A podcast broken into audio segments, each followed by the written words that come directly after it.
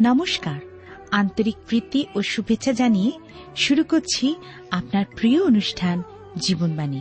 আশা রাখি জীবনবাণীর মধ্যে দিয়ে আপনি আপনার জীবনের অনেক প্রশ্নের সমাধান খুঁজে পেয়েছেন। আর এই জন্যই জীবনবাণী তার আলোচনার ডালে নিয়ে আপনার কাছে উপস্থিত। শ্রবণ করুন জীবনবাণী। হৃদয়কে খুলে দিন ঈশ্বরের বাক্য শ্রবণের জন্য।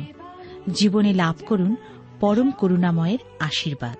তাহলে শুনুন জীবনবাণীর আজকের আলোচনা। প্রিয় শ্রোতা বন্ধু, প্রভু খ্রিস্টের মধুর নামে আপনাকে জানাই আমার আন্তরিক প্রীতি, শুভেচ্ছা ও ভালোবাসা এবং জীবনবাণীর আজকের এই অনুষ্ঠানের সাদর অভ্যর্থনা। আশা বিশ্বাস করি ঈশ্বরের মহানুগ্রহে আপনি এবং আপনার পরিবারস্থ সকলেই ভালো আছেন। এবং আজকের এই অনুষ্ঠানের মধ্যে দিয়ে ঈশ্বরের অপার অনুগ্রহ, আশীর্বাদ লাভ করতে পারবেন। আপনাদের অনেকের কাছ থেকেই পত্র পেয়েছি, তাই অসংখ্য ধন্যবাদ জানাচ্ছি। যারা আজও আমাদের সঙ্গে পত্র লাভ করেননি, নিশ্চয়ই করে একটি পোস্টকার্ডে আপনার নাম, ঠিকানা লিখে এবং এই অনুষ্ঠান সম্পর্কে আপনার মতামত এবং আপনার যে কোনো প্রশ্ন এবং প্রার্থনীয় বিষয় আমাদের নিশ্চয়ই করে লিখে জানান। আপনার কাছে যদি আমাদের ঠিকানা নেই, তবে এই অনুষ্ঠান শেষেই আপনি আমাদের অনুষ্ঠানের চিঠি পাঠাবার ঠিকানা জানতে পারবেন। গত কয়েকদিন ধরে জীবনবাণী অনুষ্ঠানে আমি আপনাদের কাছে বাইবেলের পুরাতন নিয়মে রাজাবলী পুস্তক থেকে আলোচনা করছি। বর্তমানে আমি আপনাদের কাছে দ্বিতীয় রাজাবলী। তার দশের অধ্যায় শেষ করে আজকের এগারোর অধ্যায় শুরু করতে চলেছি। আজকের বিষয় হল বালক রাজা জিওয়াস আহাব ও ইসেবেলের অধ্যায়টি শেষ কিন্তু এখনও হয়নি। দশের অধ্যায়ে আমরা ইসেবেলের মৃত্যুর ঘটনা শুনেছি। যদিও জেহু আহাবকুলের সমস্ত পুরুষদের হত্যা করেন, তথাপি আহাব ও ইসেবেল জাত এক কন্যা। আমরা দেখব যার বিয়ে হয় তিনি জীবিত এবং এই সময় তিনি ছিলেন রাজমাতা। এই মহিলাও ছিলেন তার পিতামাতার অনুরূপ এবং অধর্মের অধর্ম। তার নাম ছিল অথলিয়া।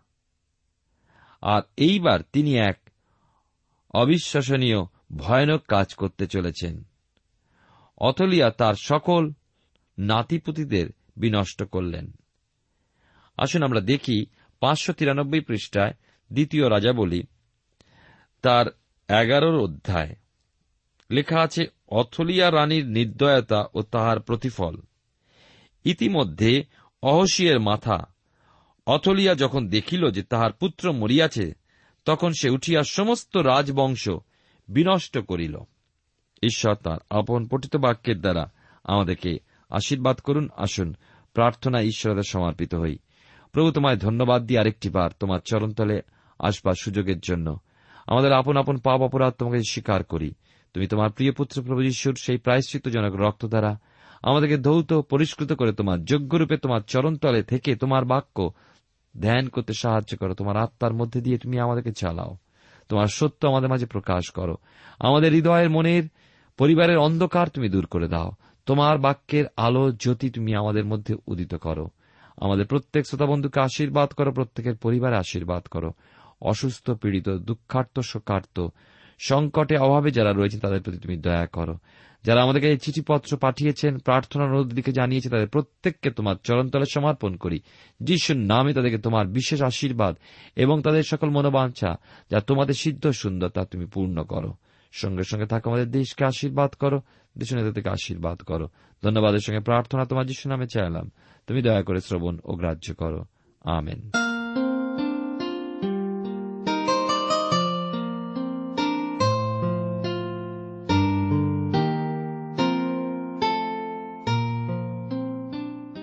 প্রিয় শ্রোতা বন্ধু, আপনি জীবনবাণীর অনুষ্ঠান শুনছেন। এই অনুষ্ঠানে আজকে আপনাদের কাছে আমি বাইবেলের পুরাতন নিয়মে দ্বিতীয় রাজাবলী দশের অধ্যায়, শেষ করে এগারোর অধ্যায় এসে পৌঁছে আজকের প্রথম থেকে আলোচনা শুরু করতে চলেছি। আমরা দেখি যে অহসীয় রাজা যতদিন জীবিত ছিলেন, ততদিন আসলে কিন্তু তার মা অথলিয়া রাজত্ব করছিলেন। কারণ তিনি তার পুত্রকে নিজের বশে রেখেছিলেন। সুতরাং ইসেবেলের মতোই ছিল তার স্বভাব। অহসীয় মারা যেতে যেহেতু কোনো নাতির রাজা হবার সম্ভাবনা উজ্জ্বল হল আর অথলিয়া সেটা চাইলেন না। কারণ কে জানে সে তার বশীভূত থাকবে কিনা। সুতরাং দাউদকুলের সবাইকে তিনি নিধন করলেন। অবশ্য যতদূর পর্যন্ত তার হাত পৌঁছাল। এ ছিল শয়তানের আরেক প্রচেষ্টা, যাতে যীশুখ্রিস্টের দাউদকুলের সম্পূর্ণ বিনাশ করতে চেয়েছিল, যাতে আমাদের মুক্তিদাতা প্রভু যীশু খ্রিস্ট এই ধরায় না আসেন। যুগ যুগ ধরে এইভাবেই শয়তান জিহুদীদেরকে কিন্তু ধ্বংস করতে চেয়েছে। আমরা দেখি মিশরে ঈশ্বর মসিকে রক্ষা করেন, ফলে জিহুদি জাতি পরে খড়গের হাত থেকে রক্ষা পেয়ে মিশর পরিত্যাগ করার সুযোগ পায়। বাইবেল আমরা পাই ইস্টের পুস্তক। এবং এই অংশটিতে আমরা দেখতে পাই, হামানকে দেখি, যে জিহুদীদের উচ্ছেদ করার প্রচেষ্টা করতে কিন্তু তাও বৃথা হয়, বলব ব্যর্থ হয়। এরকম প্রতিটা পদক্ষেপের পেছনে ছিল শয়তানের মদত। আর এখন দেখুন, এই মহিলা অথলিয়াকে, যিনি দাউদকুল বিনাশে ব্যস্ত। অথলিয়া, যদিও মনে করেন তিনি তা সমাধা করতে পেরেছেন, তথাপি একটুর জন্য তিনি একটাকে ফসকালেন। দেখুন কি লেখা আছে। দ্বিতীয় রাজাবলী তার এগারোর অধ্যায় দুই এবং তিন পদ। কিন্তু জোরাম রাজার কন্যা অহসিয়ের ভগিনী জিওসেবা অহসিয়ের পুত্র জোয়াসকে লইয়া নিহত রাজপুত্রদের মধ্য হইতে চুরি করিয়া তাঁর ধাত্রীর সহিত শয্যাগারে রাখিলেন। তারা অথলিয়া হইতে তাহাকে লুকাইলেন। এই জন্য তিনি হত হন নাই। আর তিনি তাহার সহিত সদাপ্রভুর গৃহে ছয় বৎসর যাবৎ লুক্কায়িত রহিলেন। তখন অথলিয়া দেশের উপরে রাজত্ব করিতেছিল। অথলিয়ার পুত্রের মৃত্যুর আমরা দেখি, বহু বৎসর পর অথলিয়া একাই রাজত্ব করেন। অবশ্য সেটাই তিনি চেয়েছিলেন, কিন্তু অন্যদিকে শিশুপুত্র জিওহাস বেড়ে উঠছিলেন। এবারে দেখব জিওহাস জিউদার সিংহাসনে বসলেন। পরে সপ্তম বৎসরে জিও আদা লোক প্রেরণ করিয়া রক্ষক ও ধাবক সৈন্যের শতপতিদিগকে ডাকাইয়া আপনার নিকটে সদাপ্রভুর গৃহে আনিলেন এবং তাহাদের সহিত নিয়ম করিয়া সদাপ্রভু গৃহে তাহাদেরকে শপথ করাইয়া রাজপুত্রকে দেখাইলেন। জিওয়াসের বয়স যখন সাত বছর, সেই সময় জিও আদা রক্ষক ও ধাবক সৈন্যদের শতপতিদের ডেকে রাজার এক পুত্র যে তখনও জীবিত তা তাদের কাছে প্রকাশ করলেন। এই সংবাদে তাদের নতুনভাবে উদ্দীপ্ত করল, তাদের হৃদয় আশা জাগাল, কারণ অথলিয়া, আমরা দেখি, সে প্রচুর হয়েছে তার, আর এবার তাকে সিংহাসন চ্যুত করতে তারা আনন্দে লাফিয়ে উঠল।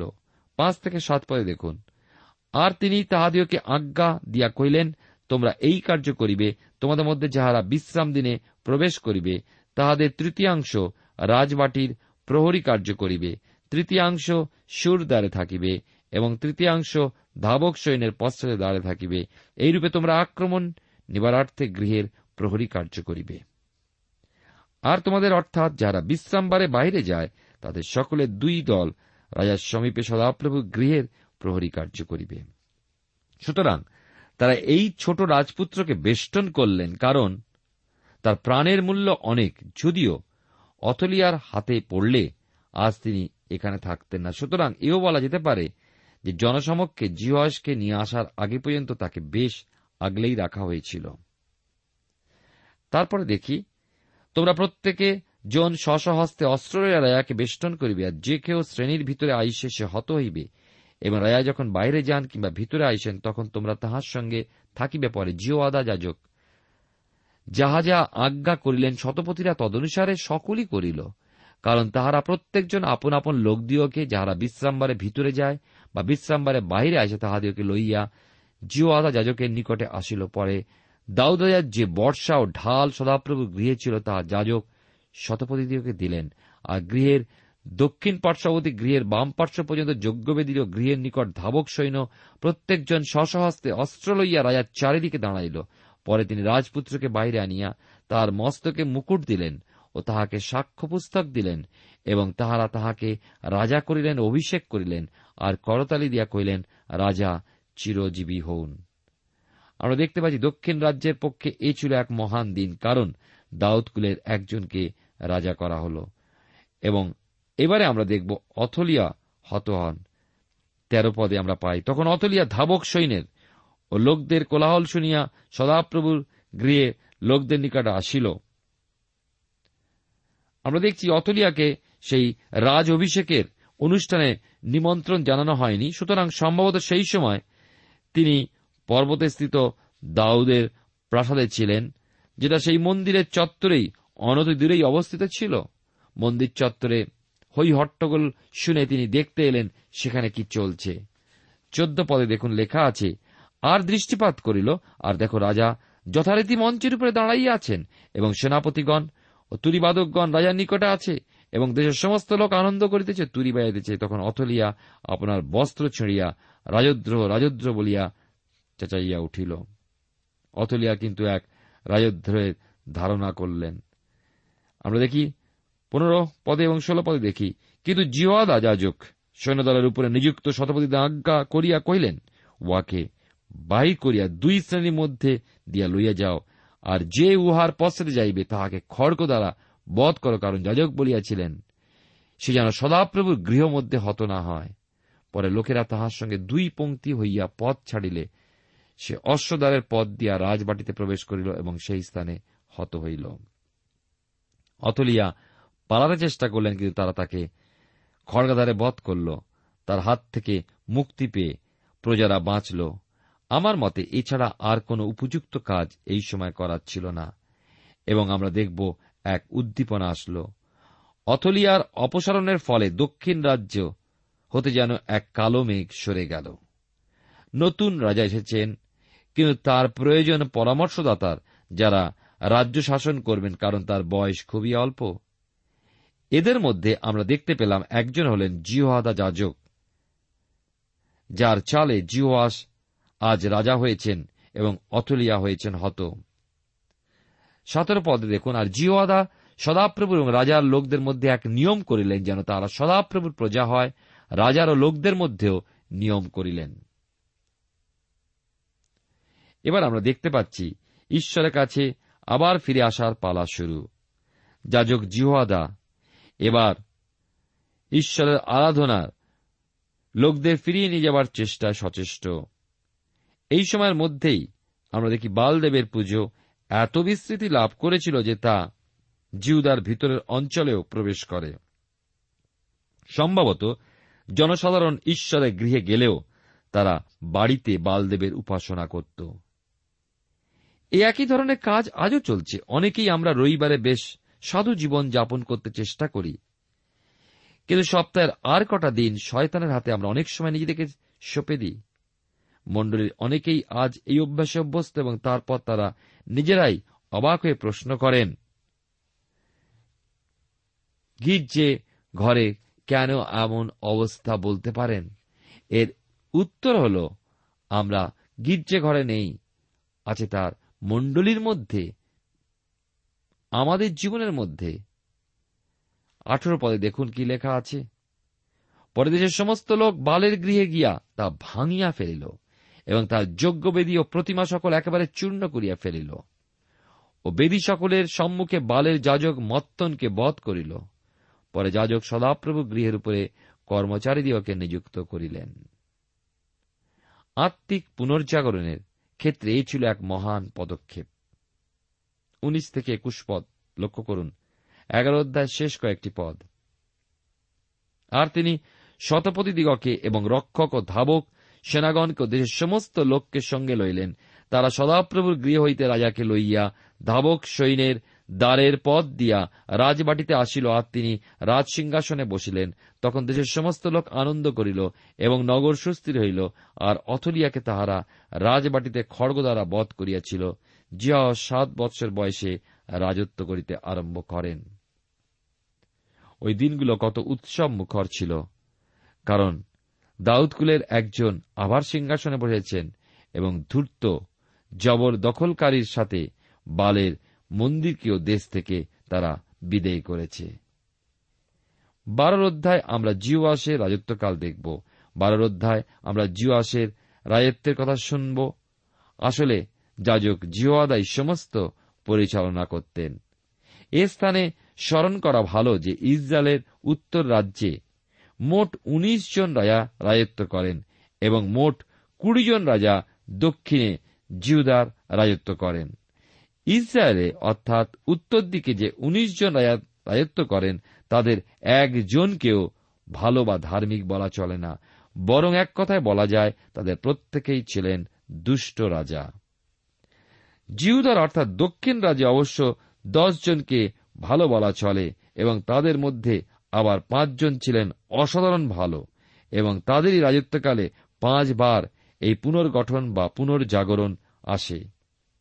আর সমস্ত পুনর্গঠন বা উদ্দীপনা বা জাগরণ ও আশীর্বাদের আকর ছিল আত্মিক পুনর্জাগরণ। পাঁচবার এইভাবে পুনর্জাগরণের আগুন সমস্ত জাতিতে ছড়িয়ে পড়ে। অবশ্যই আগুন ধ্বংসের নয়, কিন্তু গঠন ও নির্দেশের আগুন। এবার ঈশ্বরের বাক্যের দিকে এবং তার আরাধনার দিকে মন ফেরাবার পালা। আর সাথে করে নিয়ে এলো শক্তি ও উন্নতি। আমাদের মণ্ডলীতে যখনই কোনো পুনর্জাগরণ আসে, তার সাথে আসে উৎফুল্লতা। মণ্ডলীর হয়ে ওঠে জাগরিত, নূতন করে ভালোবাসা আসে, একতা আসে, ধৈর্য আসে, গঠনমূলক কাজ আসে, ধৈর্য আসে প্রীতি আসে, প্রেম আসে। কিন্তু সর্বপ্রথমে বাইবেলের বা ঈশ্বরের বাক্যের প্রতি লোকের মন ফিরাতে হয়।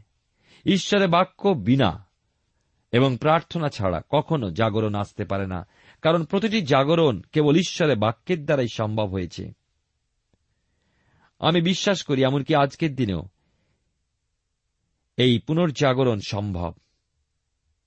প্রভুর এক দাস কয়েক বছর আগে বলেন শাস্ত্রের কোথাও আমি দেখি না যে মণ্ডলীর পুনর্জাগরণ ঈশ্বরের ইচ্ছার বিরুদ্ধে। আরেকজন বলেন, শাস্ত্র ধরনের শিক্ষা দেয় না যে আত্মিক পুনর্জাগরণ ঈশ্বরের ইচ্ছা বিরুদ্ধ। আমরা যদি পাঠ করি লিপি, তাহলে আমরাও দেখব যে এমন কিছু লেখা নেই যা আমাদেরকে প্রথম মণ্ডলীর অভিজ্ঞতায় পূর্ণ হতে মানা করে। তাহলে আসুন প্রিয় শ্রোতা বন্ধু, প্রিয় ভাই ও বোন, আমরা আমাদের কাজ করি, আমরা সুষমাচারের বীজ বপন করি। আমাদের জীবন এবং অন্যের জীবনে, যেন যথাসময়ে তা ফল উৎপন্ন করে। বারোর অধ্যায় আমরা আলোচনা করব। তার এক পদে লেখা আছে পাঁচশো পঁচানব্বই পৃষ্ঠায় জেহুর সপ্তম বৎসরে জিহাস রাজত্ব করিতে আরম্ভ করিয়া জুরিচালামে চল্লিশ বৎসর কাল রাজত্ব করেন, তার মাতার নাম শিবিয়া, তিনি বেরসেবা নিবাসিনী আর যতদিন জিহোয়াদা যাজক জিহাসকে উপদেশ দিতেন, ততদিন তিনি সদাপ্রভু দৃষ্টি যাহার ন্যায্য তাহাই করিতেন। তথাপি উচ্চস্থলী সকল উচ্ছিন্ন হইল না। লোকেরা তখনও উচ্চস্থলিতে বলিদান করিত ও ধূপ জ্বালাইত। আমরা দেখি এ অংশে জিহাস সাত বৎসর বয়সে তার রাজত্ব শুরু করেন। সাতচল্লিশ বৎসর পর্যন্ত তার কাজ চালান। তার মা ছিলেন। তার বিষয়ে আমরা এখানে দেখলাম। শিবিয়া। তিনি বেরসেবা নিবাসিনী স্মরণ করুন, মায়েদের নাম কীভাবে বারবার স্মরণ করা হয়েছে, কারণ পুত্রদের জীবন, আমরা দেখি গঠনে মায়ের এক বিরাট ভূমিকা রয়েছে। তাই বাইবেলে পুরাতন নিয়ে বিশেষ করে রাজাদের সঙ্গে সঙ্গে তাদের মায়ের নাম স্মরণ করিয়ে দেওয়া হয়েছে। আমরা মায়েরা, যারা বেশি সময় সন্তান সন্ততিদের সঙ্গে কাটাই, তার জন্য ঈশ্বরের ভয় ও জ্ঞানে, তার গানে প্রার্থনায় প্রশংসায় তাদের জীবনকে এবং তাদের কানকে যেন মুখর করতে পারি। দ্বিতীয় রাজা বলি তার বারোর অধ্যায় আমরা আলোচনায় রয়েছি। জুয়াসকে ঈশ্বরের বাক্য শিক্ষা করতে হয়েছিল। প্রিয় শ্রোতা বন্ধু, আজ আমাদের সেটারই প্রয়োজন।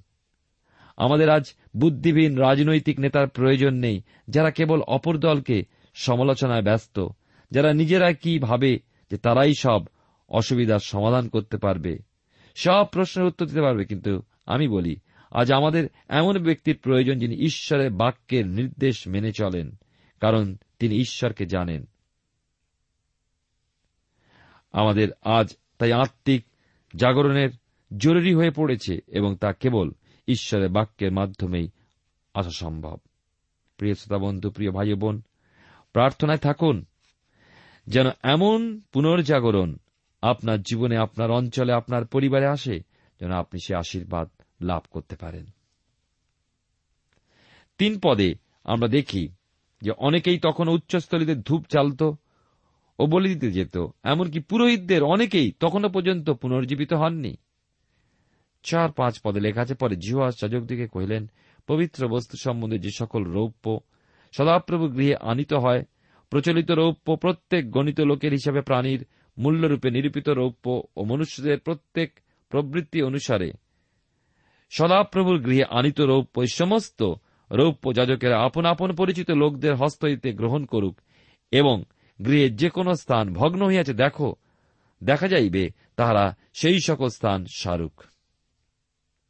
বড় সুন্দর বিষয় আমরা এখানে দেখতে পেলাম।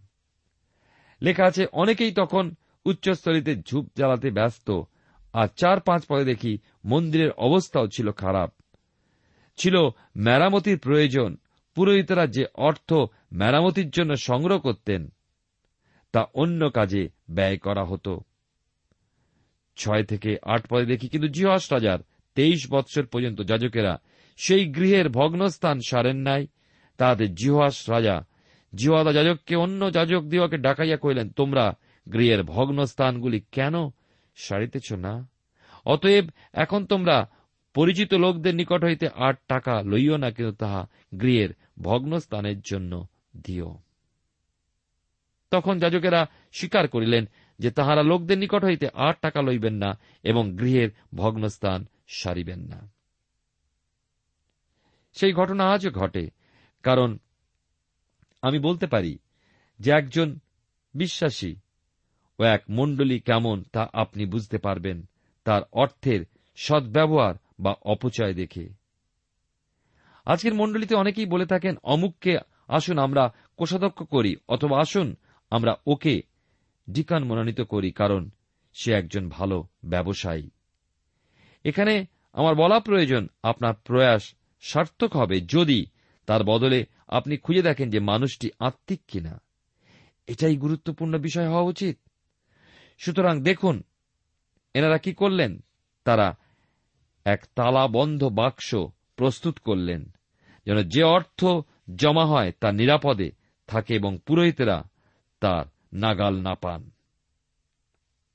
দ্বিতীয় রাজা বলি তার বারোর অধ্যায় নয় পদ। কিন্তু জিহদা যাজক একটি সিন্দুক লইলেন ও তাহার ডালাতে এক ছিদ্র করিয়া যজ্ঞবেদীর নিকটে সদাপ্রভু গৃহে প্রবেশ স্থানের দক্ষিণ পার্শ্বে রাখিলেন। আর দ্বার রক্ষক যাজকেরা সদাপ্রভু গৃহে আনিত সমস্ত টাকা তাহার মধ্যে রাখিত। দেখুন, এইভাবে বাক্সে জমানোর মতলব বলতে হবে ভালোই, কারণ অনেককেই আমি দেখেছি পয়সার ব্যাপারে অসৎ হয়ে পড়েন। কারণ দানের পরিমাণের সংখ্যাগুলি সহজেই আমরা দেখি কই হেরফের করা যায়। দান তুলতে এই পদ্ধতির প্রয়োগ আপনিও করতে পারেন। এবার দেখি মন্দিরের ধনরত্ন উৎকোচ দিয়ে আমরা কি করা হলো? হসায়েলকে বশীভূত করা হলো। আধ্যাত্মিক জাগরণ এলেও এই সময় জাতি ছিল পতনের মুখে। দেখুন বারোর অধ্যায়।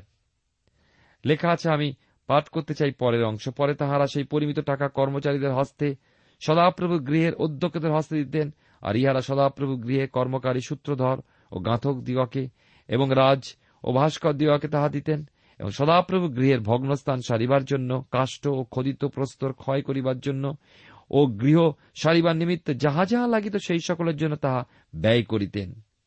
কিন্তু সদাপ্রভু গৃহের জন্য রৌপ্য, ডাবর কর্তরি বাটি তুরি কোন স্বর্ণময় পাত্র বা রৌপ্যময় পাত্র সদাপ্রভু গৃহে আনিত সেই রৌপ্য দ্বারা নির্মিত হইত না, কারণ তাহারা কর্মকারীদিগকেই সেই টাকা দিতেন এবং তাহারা তাহা লইয়া সদাপ্রভু গৃহ সারিলেন। কিন্তু উহারা কর্মচারীদিগকে নিমিত্ত যাহাদের হস্তে টাকা দিতেন, তাহাদের সহিত হিসাব করিতেন না কারণ তাহারা বিশ্বস্ত রূপে কর্ম করিতেন। দোষার্থক ও পাপার্থক বলি সম্বন্ধে যে টাকা তা সদাপ্রভুর গৃহে আনিত হইত না, তাহার যাজকদেরই হইত। দেখুন, এরপরে কি লেখা আছে। লেখা আছে, ওই সময় আরামরাজ হসায়েল যাত্রা করিয়া গাতের বিরুদ্ধে যুদ্ধ করিলেন। ও তা হস্তগত করে পরে হসায়েল জিরুসালামের বিরুদ্ধে যাত্রা করিতে উন্মুখ হলেন তাহাদের জিওদারা জিওস আপন পিতৃপুরুষদের অর্থাৎ জিওদার জিওসাফট জিহরাম ও অহস্য রাজার পবিত্রকৃত বস্তু সকল, আপনার পবিত্রকৃত বস্তু সকল এবং সদাপ্রভু গৃহের ভাণ্ডারের, রাজবাটির ভাণ্ডারে যত স্বর্ণ পাওয়া গেল, সে সমস্ত লইয়া অরামরাজ হসালের নিকটে পাঠাইয়া দিলেন। তাহাতে তিনি জিরুসালামের সম্মুখ হইতে ফিরিয়া গেলেন। অন্য কথায় জিওয়াস কি করছিলেন? সময় কিনছিলেন? অরামিয়দের রাজা হসায়েলকে উৎকোচ দিয়ে। বারোর অধ্যায় উনিশ কুড়ি পদে পাই। লেখা আছে জোয়াস অবষ্ট কর্মের বৃত্তান্ত ও সমস্ত কার্যের বিবরণ কি জিহুদা রাজগণের ইতিহাস পুস্তকে লিখিত নাই? পরে জোয়াসের দাসেরা উঠিয়া চক্রান্ত করিল। শিল্লাগামী পত্রস্থিত মিল্ল নামক বাটিতে তাহাকে আঘাত করিল। ফলে সিমিয়ত পুত্র জোসাখর ও সমরের পুত্র জিওয়াসাদ তাহার দুইজন দাস তাহাকে আঘাত করিলে তিনি মরিলেন। পরে লোকেরা দাউদনগর তাহার পিতৃকের সহিত তাহাকে কবর দিল এবং তাহার পুত্র অমৎসিও তাহার পদে রাজা হইলেন। আত্মিক পুনর্জাগরণ সম্পর্কে আমরা আরও জানতে পারব যখন বংশাবলীর পাতা খোলার সুযোগ আমাদের হবে। কেবলমাত্র সাতচল্লিশ বছর বয়সে জিওয়াসের মৃত্যু হয়, তার ভৃত্যরাই তাকে বধ করে এবং দাউদনগরে তিনি সমাহিত হন। আমরা দেখি জিওয়াস রাজা হিসাবে ছিলেন উত্তম এবং তার পুত্র আমরা দেখতে পাব রাজা হচ্ছেন এর পরে এবং আগামী অনুষ্ঠানে এই বিষয় শুনব। ঈশ্বর আপনার জীবনে মঙ্গল করুন। প্রার্থনায় যাই। প্রেমা পিতা ঈশ্বর, তোমার পবিত্র নামে ধন্যবাদ করি তোমার বাক্যের জন্য। যে সকল ঘটনা আমরা শুনছি, দেখছি, জানছি, তার মধ্যে দিয়ে তুমি আমাদের হৃদয়কে উত্তপ্ত করছ। মন্দ বিষয় থেকে আমাদের সরে আসতে সাহায্য করো। তোমার সেই উদ্দীপনার জন্য তোমার বাক্যে আমাদের দৃষ্টি রাখতে, আমাদের কান খোলা রাখতে সাহায্য করো। যেন তোমার রব শুনতে পাই। আমাদের সমস্ত মন্দতা দূর করে দিয়ে তোমার গৌরব মহিমার জন্য ব্যবহার করো। যিশুর নামে প্রার্থনা চাই। আমেন।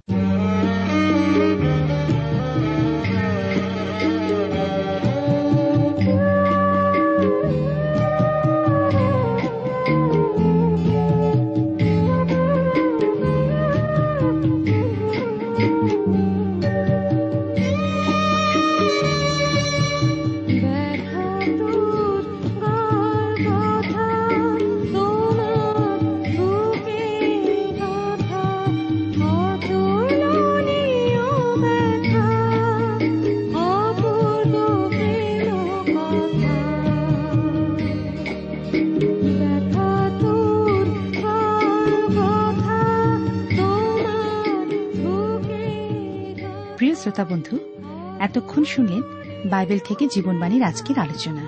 আমাদের অনুষ্ঠান কেমন লাগল? যদি এই বিষয়ে আপনি আরও কিছু জানতে চান এবং আপনার যদি বাইবেল না থাকে, তাহলে বাইবেল ছাড়া এই অনুষ্ঠান আপনি কেমনভাবে বুঝতে পারছেন, আমাদের ঠিকানায় শীঘ্রই লিখে জানান। আমরা খুব খুশি হব যদি আপনি চিঠির সাহায্যে বা ফোনে এস এম এস এ অথবা ইমেলের সাহায্যে আমাদের সাথে যোগাযোগ করেন। আমাদের ঠিকানা হল Jibanbani T W R India post box number এক ছয় নয় দুই পাঁচ, কলকাতা, সাত লক্ষ চৌত্রিশ। আবার বলছি, Jibanbani T W R India post box number এক ছয় নয় দুই পাঁচ, কলকাতা, সাত শূন্য শূন্য শূন্য তিন চার। আমাদের ইমেলের ঠিকানা হল Bengali TTV at radio eight eight two dot com আবার বলছি Bengali TTV at radio eight eight two dot com আমাদের phone number two four three eight double zero four five two four three eight double zero four five এবং আমাদের mobile নাম্বারটা লিখে নিন nine four double three four nine seven two three five আবার বলছি nine four double three four nine seven two three five আজকের সময় এখানেই শেষ। বিদায় নিচ্ছি। নমস্কার।